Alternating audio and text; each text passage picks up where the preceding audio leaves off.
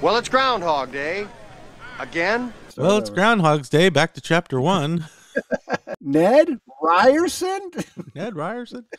The reason why we're back in chapter one, we find ourselves uh, in Groundhog's Day, is Mhm. because um, Tolkien originally conceived of Lord of the Rings as six books. Six books. Frodo woke and found himself lying in bed. At first, he thought he had slept late after a long, unpleasant dream.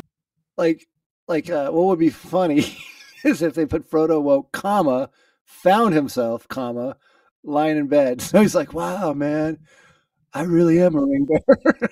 it's like, oh, dude, the cosmos is like vast, bro.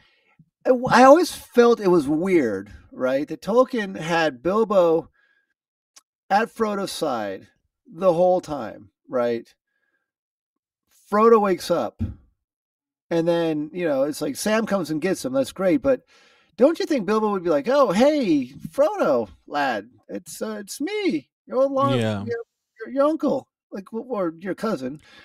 Where basically he like pulled some like like prima donna type stuff, where it's like I'm gonna go into the quiet room and uh, the the room of fire, Yeah. And I'm going to sit here and write this poem. You've got Bilbo, right?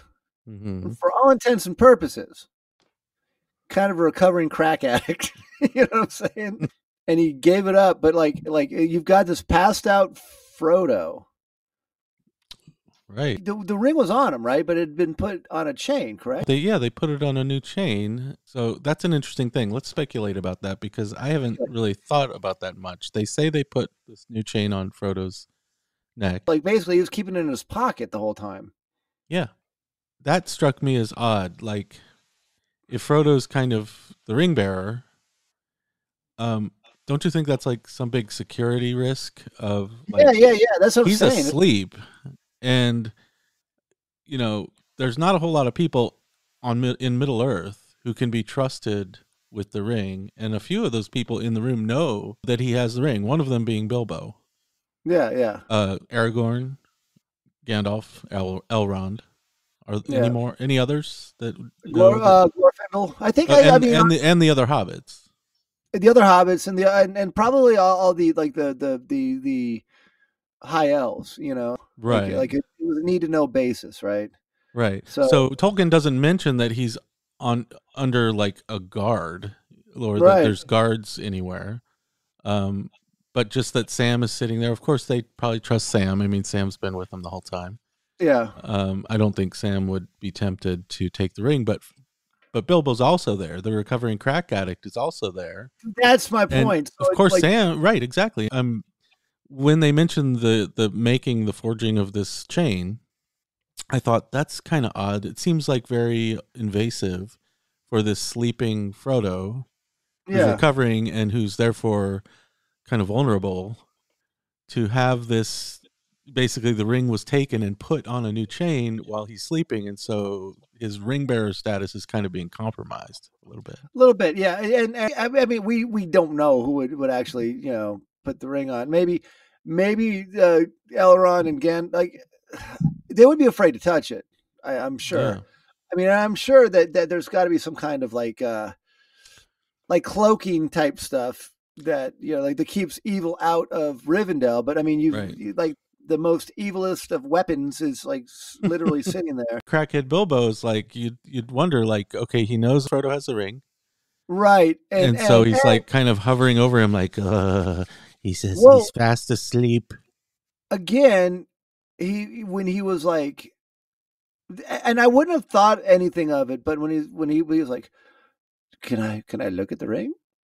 C- can I look at me the, the ring? just a peek please? Just a little peep by that crazy old ring of mine. you know what I'm saying? Like, I mean, picture it. Like, Sam and Bilbo are sitting there. Oh my gosh, I'm so worried about it. I'm so worried about it. And Sam's like, oh, it's like, Sam, my lad, why don't you go get us a sandwich? right that's what I was Go get us thinking a crumpet. You know, come on, we we've earned it. the kitchen's about like you go to the very front of the house, you walk around it, come back in ten minutes. Arwen has a caterer's cart just around the corner. Yeah. You know what? I could use a, a spot of tea.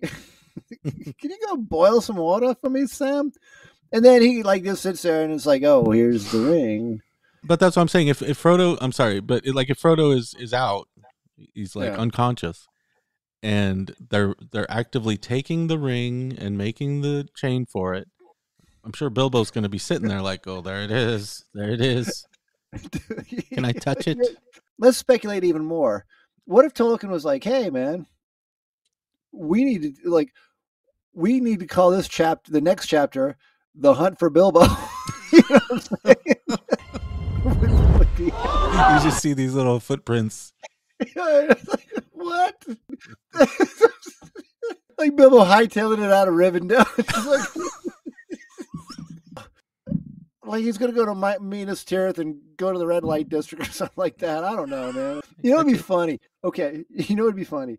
So like, like I would imagine that they would take every precaution necessary. Like if they had if they had uh, hazmat suits, like uh, Elrond would put on a hazmat suit, walking into like uh um walking into Frodo's room like some medieval uh, uh astronaut, right? And uh you know, I mean just like sitting there and then like but I picture like remember th- that Monty Python skit where they uh, found the world's most dangerous joke Oh right, yeah, had- yeah. And everyone like doing laments in the background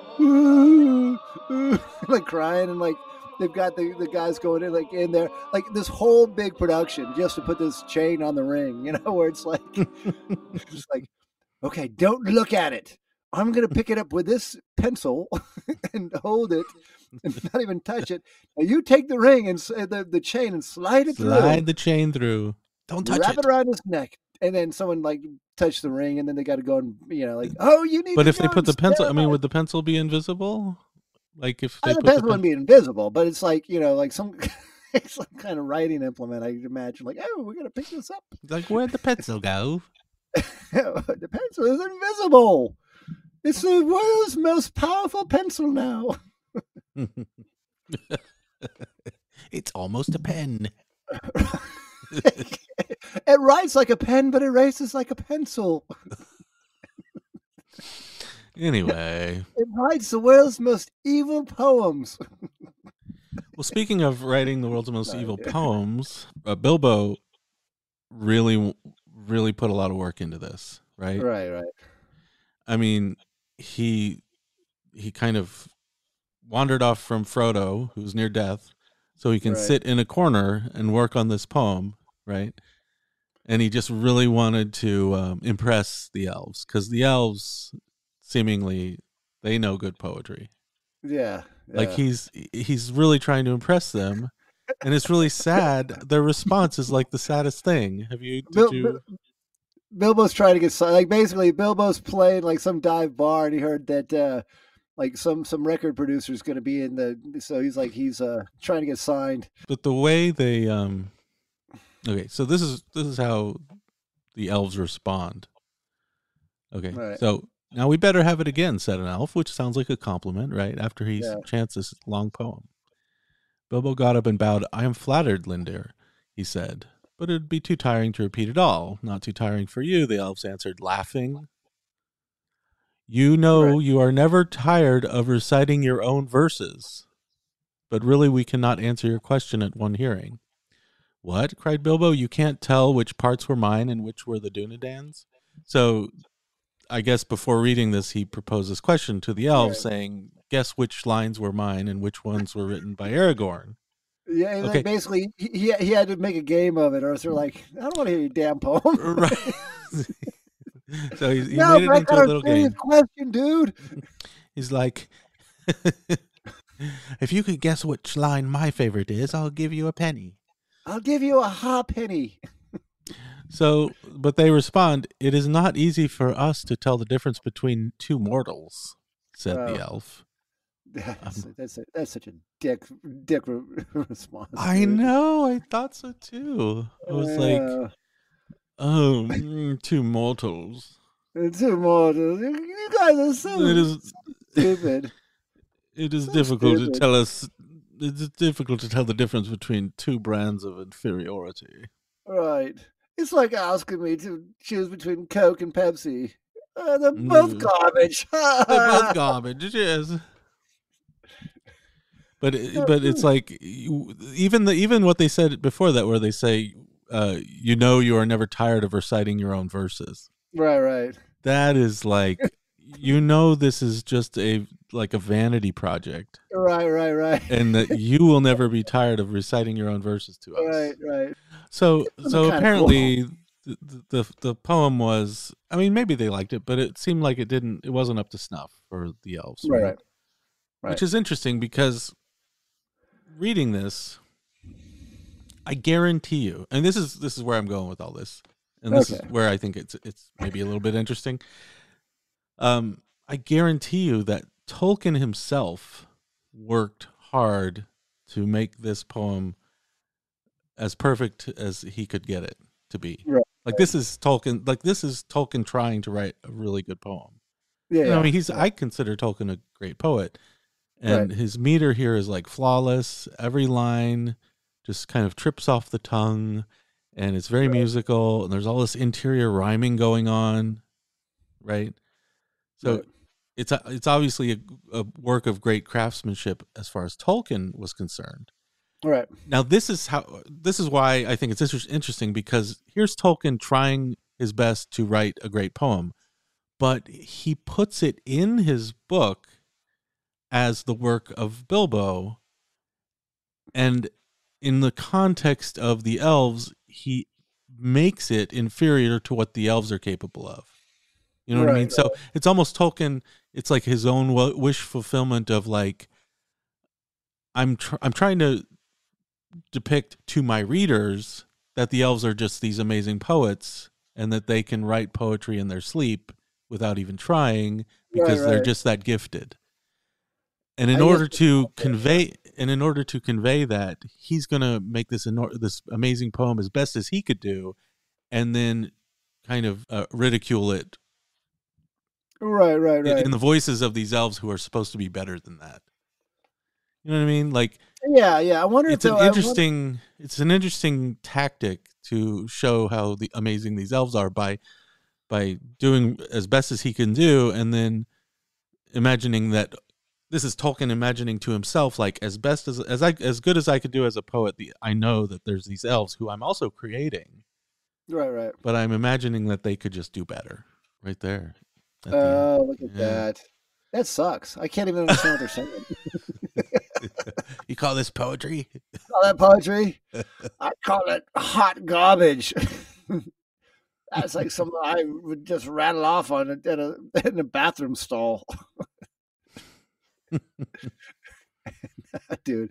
Um the one thing though that again, I, I mean along those lines, one like the one line that or you know, like paraphrase, but the one line that I always thought was funny was and and this kind of this kind of was kind of gave Aragorn a little bit of personality that that up to this point I don't know if you really had, right? what line Where he's like, if you have the cheek to, uh, you know, if, like if you have enough cheek to write, po- like uh, poetry, uh, like like uh, like uh, basically about Eärendil and Eärendil's heirs, you know, Eärendil's kin's house, then you know that's your own business or whatever. he said that if I had the cheek to make ver- this is very top. If I had the cheek to make verses about Eärendil in the House of Elrond, it was my affair. I suppose he's right. Right, right. So this is a conversation that Bilbo had with Aragorn. Right, right, right. Uh, But it was kind of like, ah, man, if, like you know that that that whatever you you know, like like if you have the cheek again, I always thought that that always struck me as as funny. It said a lot about Bilbo and about Aragorn in just that sentence. You know what I'm saying? You know what I'm talking about? Um, Right, but it's funny how uh, Aragorn here says that basically saying, "Do you have the cheek to write about Elrond's ancestors and their and their do- doings and their great deeds yeah, in the House of Rivendell?" But Eärendil is also, I mean, Aragorn is also related to this family. This poem that Bilbo recites, it's uh, describing a scene from the Silmarillion Uh, Eärendil was a mariner that tarried in Arvernien. He built a boat of timber felled in Nimbrethil to journey in. It talks about him building this boat and then sailing into the west. So er- Yeah. and and eventually, uh, Elwing, uh, his wife, um, turns into a uh, a bird and brings Eärendil a Silmaril, which together they kind of basically end up in outer space Right. as uh, Venus, probably like the the day star, Yeah. the morning star. Oh, Oh. day star. Oh, Fighter of the night star. oh. Anyway, so this is a, a story about right here in the center, Elwing and Eärendil, the mariner, right? Yeah. Um, and then tho- those were Elrond's parents. So, you know, Bilbo's just trying to please his host. He's writing these great stories about, hey, Elrond, thanks for having me. Again, it, it's it's I mean, he's trying so hard to to please Yeah. his host, and and the it seems like the elves can do nothing but kind of tear him down a little bit, right. tease him a little bit. You know what I mean? Yeah, yeah, but but but eh, like they're they're they're they're poking fun at him. Like he- like I again reading it as a kid and, re- and even reading it now, I never like they didn't feel like they were um They weren't being. they weren't being mean. They were just weren't like being- oh, Yeah, this is just how elves are. They're they. It's banter. It's witty banter. Yeah yeah It's done in good fun It's uppity witty banter. Like a uh, little bit. But Yeah, just um, to clarify, so Elwing and Eärendil are Elrond's parents, but they're also obviously the parents of Elros, Elrond's brother, right. who de- de- decides to become mortal and human, and is ultimately the great great great great great great grandfather of Aragorn. Wow. So Aragorn and Arwen are distantly related in that way well, these common ancestors, first cousins, because Aragorn is uh, or Elrond is Aragorn's uncle. right? Aragorn is Elrond's uncle. No. Uh, Elrond is Aragorn's uncle. Well, there's there's like twenty people in this. Between right. Elros and Aragorn, there's like tons of people. Yes. Right. Right. So it's like great, great, great, great, great, great, great, great uncle. Great, great, great uncle. Right. But uncle, uncle nonetheless. Uncle nonetheless.